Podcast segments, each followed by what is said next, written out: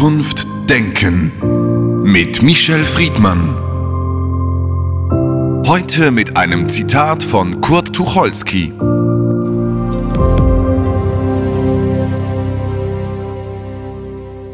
Aber wenn wir nicht mehr wollen, dann gibt es nie wieder Krieg. Michel Friedmann, Viele Jahrzehnte schien es undenkbar, dass auf dem europäischen Kontinent wieder Kriege geführt werden könnten und jetzt ist es seit ein paar Jahren doch wieder greifbar geworden. Wie groß ist Ihre Angst vor einem Krieg innerhalb der europäischen Territorien?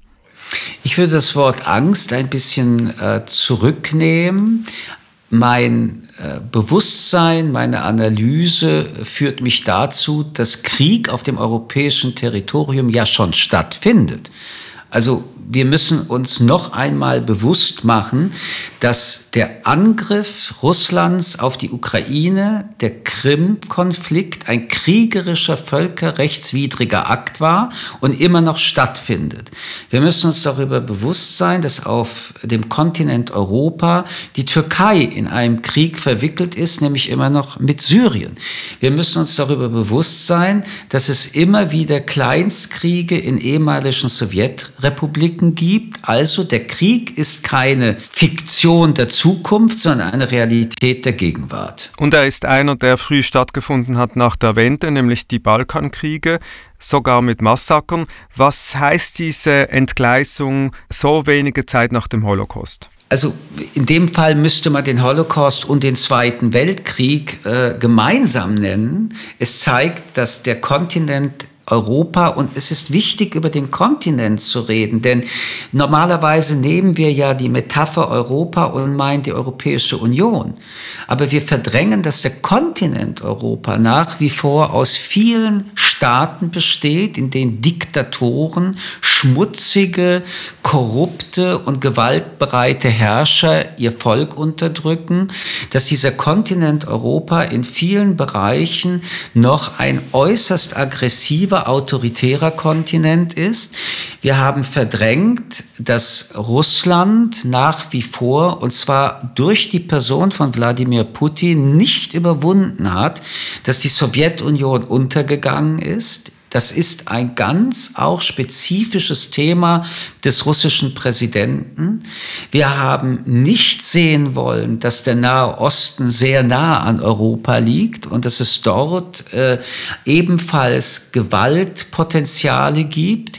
Und wenn wir uns die Türkei auch, wie sie in der heutigen Verfasstheit anschauen, dann ist das auch ein autoritärer Staat, der von einem Mann regiert wird, nämlich Erdogan, für den der, die Mittel der Politik auch im militärischen sich sichtbar werden lassen. Wir haben es also mit einer aggressiven, imperialistischen äh, Situation zu tun.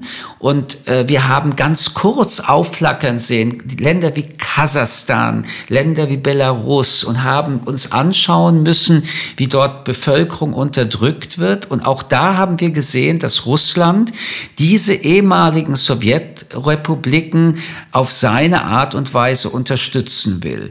Das ist die eine Seite. Die andere Seite ist, dass die europäischen Länder der Europäischen Union außer Frankreich überhaupt keine militärische oder geostrategische Perspektive haben. Die europäischen Grenzen sind nicht gesichert. Nur Frankreich als Atommacht ist eine nennenswerte Armee. Alle anderen Länder, inklusive Deutschland, sind Scheinarmeen oder Puppenarmeen. Und diese Diskrepanz hat man über Jahrzehnte mit der Vorstellung, die NATO wird es schon richten, kompensiert. Die NATO, das ist aber militärstrategisch unstreitig, besteht in ihrer Kraft nur, wenn die Vereinigten Staaten von Amerika dabei sind. Und die Geopolitik der Vereinigten Staaten, übrigens längst beginnend mit Obama, aber bis zum heutigen Tag mit Präsident Biden, hat, was Europa angeht, den Fokus verschoben. Was nach 1945 amerikanische Priorität in internationaler Politik, auch militärischer Politik war, nämlich der Kontinent Europa, hat sich heute nach Asien und China verschoben und damit zeigt sich die Armseligkeit der Europäer im Sinne der Nichtverteidigungsfähigkeit. Über dem Gespräch von heute haben wir das äh, Zitat von Kurt Tucholsky gewählt. Wenn wir es nicht mehr wollen, dann gibt es nie wieder Krieg. Sie haben jetzt die geopolitische Gegenwart beschrieben. Was äh, sagen Sie als Philosoph zum Krieg als solches? Krieg müsste man ja meinen, wie Kurt Tucholsky, wenn wir ihn nicht mehr wollen, soll er nicht stattfinden, er ist eigentlich schlecht. Und doch kamen wir doch wahrscheinlich in den letzten Jahrzehnten zur Erkenntnis, dass militärische, kriegerische Interventionen nötig sind. Also schon Cicero sagte, der ungerechteste Frieden ist immer noch besser als der gerechteste Krieg. Und nein, Krieg ist nie gut. Das ist die eine Seite. Der Krieg ist auch immer das Versagen der Menschen, ihn verhindert zu haben. Auf der anderen Seite, wenn Menschen es nicht wollen, gibt es keinen Krieg, ist eine Frage der Perspektive. Schauen wir in einem kleinen Punkt auf einen kleinen Punkt der Welt oder schauen wir auf die Welt als globale Realität. Und wenn wir als globale Realität die Welt betrachten, gab es auch nach 1945 kein Tag, an dem es nicht irgendwo auf der Welt viele brutale Kriege gegeben hätte. Und die Frage, ob der Frieden eine Realität werden kann oder nicht, ist nur beantwortbar auch im Kontext von Fragen wie eine globale Gerechtigkeit, wie eine globale auch soziale Gerechtigkeit, wie aber auch eine Frage der Beteiligungsmöglichkeiten der Menschen an die Ressourcen, die diese Welt zur Verfügung stellt. Solange die Welt ungerecht ist, solange es auch hegemoniale, kolonialistische, imperialistische Bestrebungen auch nur von einem Land gibt, ist der Frieden ein Ziel, ein Traum, aber keine Realität. Und deswegen muss man dann doch erstens immer noch warnen, dass der Krieg die schlimmste Version von allen Lösungen ist. Und John F. Kennedy, der amerikanische Präsident, hat ja auch mal gesagt, die Menschheit muss den Krieg ein Ende setzen oder der Krieg setzt der Menschheit ein Ende. Aber auch das haben wir gelernt. Einem Teil der Menschheit setzt der Krieg ein Ende, selten allen Menschen. Was ich damit sagen will, ist, ich verstehe die pazifistische Perspektive, um die es ja auch immer geht. Und ähm, Ludwig Marcuse, interessanterweise, hat dem Pazifismus Folgendes entgegengesetzt. Ein Friedlicher ist einer, der sich abschießen lässt, um zu beweisen, dass der andere ein Aggressor ist. Ich wollte diese, dieses Zitat ein bisschen nochmal vertiefen, weil er etwas zu tun hat mit der gegenwärtigen, auch erneuten Ukraine-Krise. Also, wir sehen, dass die Russen über 100.000 Soldaten an die Grenze zur Ukraine zusammengefasst hat. Und dort stehen sie auch. Warum stehen sie dort? Es kann sein, dass Russland einen weiteren Schritt, einen weiteren Tabubruch, eine weitere völkerrechtliche Initiative umsetzt und erneut in der Ukraine völkerrechtswidrig eingreift. Und jetzt stehen wir vor der Frage, was bedeutet das für die Ukraine sowieso, aber auch für den Friedensprozess in Europa. Bisher gilt eine Äquivalenz. Das bedeutet, beide Seiten bewegen sich eigentlich nicht und wissen aber, wenn sie sich bewegen, dann werden beide Seiten aufeinander reagieren. Und jetzt stellt sich Ludwig Marcuses Frage, plädiert man dafür, es nicht zu tun, dann erlebt man unter Umständen den Aggressor, aber selbst nicht mehr, weil der Schaden entstanden ist. Die internationale Politik vermeidet heute einen gegenmilitärischen Angriff beispielsweise mit Sanktionen, mit UN-Resolutionen. Aber ob die Effektivität, wenn jemand aggressiv sein will, damit erreicht wird, wage ich jedenfalls zu bezweifeln. Lassen Sie mich gerade dazu noch ein, eine kleine weitere Bemerkung machen.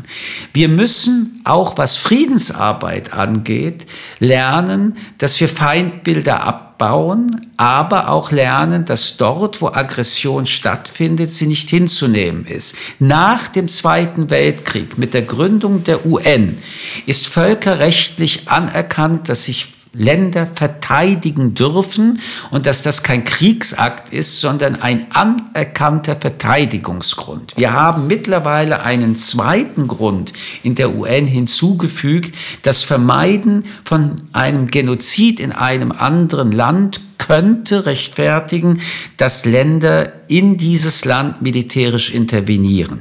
Es ist also nicht so, dass sich zu verteidigen ein kriegerischer Akt ist, es ist ein Selbstverteidigungsakt. Nun, die Russen würden jetzt sagen, wir verteidigen uns, auch wenn wir angreifen. Und da äh, sind natürlich die unterschiedlichen Perspektiven und die Art von Geschichtsauffassung und Schreibung relevant. Wenn wir jetzt dieses Gespräch in Russland führen würden. Die Ukraine greift Russland nicht an. Es gibt keine militärischen Aktivitäten sondern die Begründung war und ist, eigentlich ist die Ukraine die ehemalige Sowjetunion und gehört eigentlich zu uns. Und jetzt kommen wir zu einem völkerrechtlich ebenfalls wichtigen Punkt nach dem Zweiten Weltkrieg. Grenzen sind anerkannt und werden nicht mehr militärisch verschoben. Aber genau diese Grenzfrage, die haben wir ja in vielen Konflikten in der Welt, in China mit Tibet, mit Taiwan, wir haben es im Nahen Osten.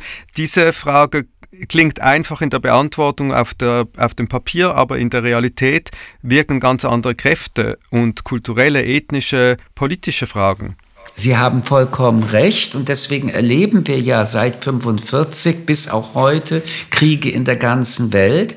Die Frage, die wir uns allerdings stellen müssen, ist, ob solche Begründungen Scheinbegründungen, Pseudobegründungen sind. Noch einmal, Krieg ist Zerstörung, Krieg ist Tod, Krieg ist Elend, Krieg trifft leider und meistens immer nur die Zivilbevölkerung. Und wir leben in einer Zeit, vielleicht möchte ich das gerne noch mal ergänzen, in der der Begriff Krieg ja auch eine ganz neue Konnotation hat. Bis vor wenigen Jahrzehnten bedeutete Krieg immer Soldaten kämpfen gegen Soldaten. Und dann gab es diesen furchtbaren Begriff von Kollateralschäden. Damit wurde gemeint, dass die Zivilbevölkerung leider auch getötet wurde, massakriert wurde. Aber mittlerweile erleben wir ja neue Formen von Krieg, nämlich dass Soldaten ohne Uniform, zum Beispiel Terroristen von Staaten finanziert unterwegs sind.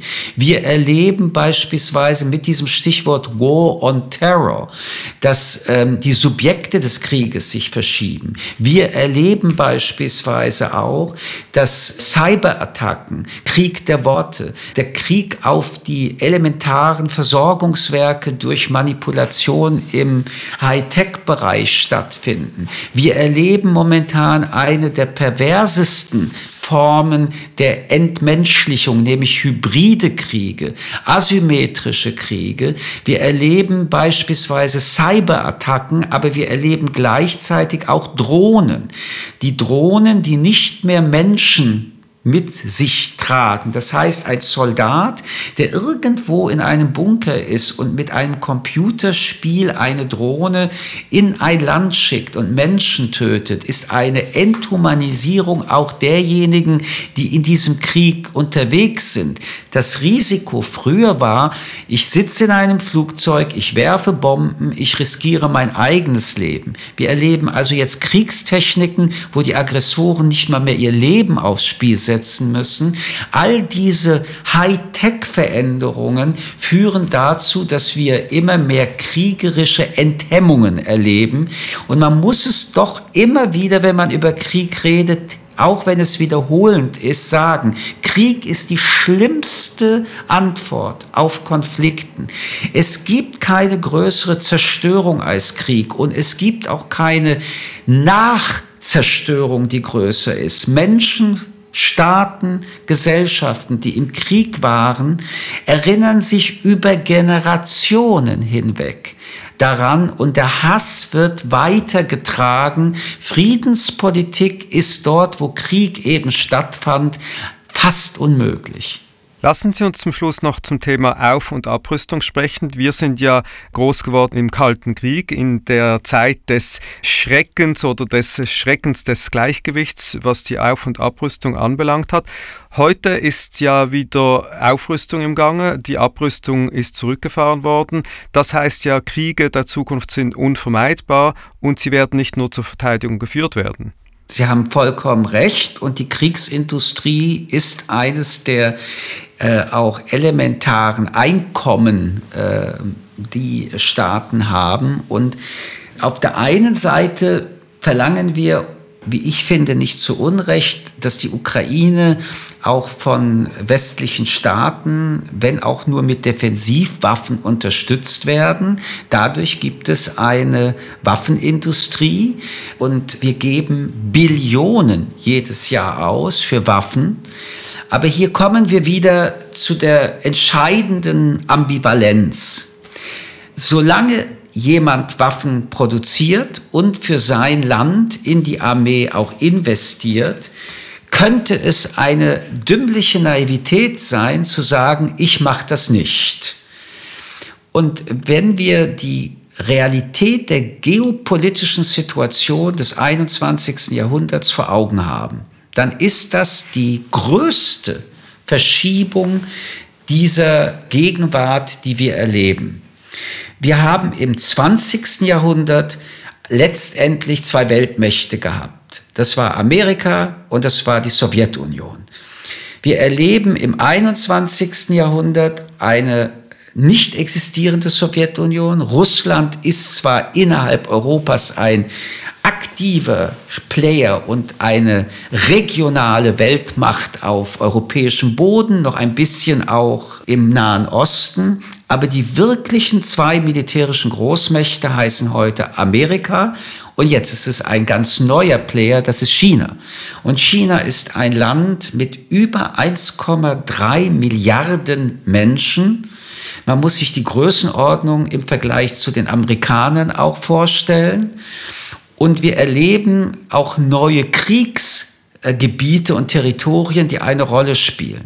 Wir wissen heute, während wir über Krieg und Geostrategie reden, nicht, wie sich diese Veränderung, diese tektonischen Platten in den nächsten 10, 20 Jahren bewegen und wo sie dann einen Zwischenstopp machen. Was wir wissen ist aber, dass aufgrund dieser neuen Player und immer noch der Hegemonialsehnsucht Putins in Russland wir zu einer sehr hohen Destabilisierung in der Welt ein Thema aufarbeiten müssen.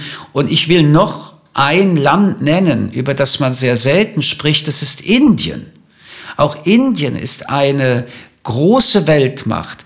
Und wenn man sich bewusst macht, wie viele Länder mittlerweile Atom Länder sind, also Militärstrukturen mit Atomwaffen, dann wird einem bange und merkt, dass das 21. Jahrhundert eine neue geostrategische Architektur dringend braucht und bauen muss, sonst könnte Krieg sehr viel häufiger an, an viel mehr Orten Menschen ihr Leben zerstören.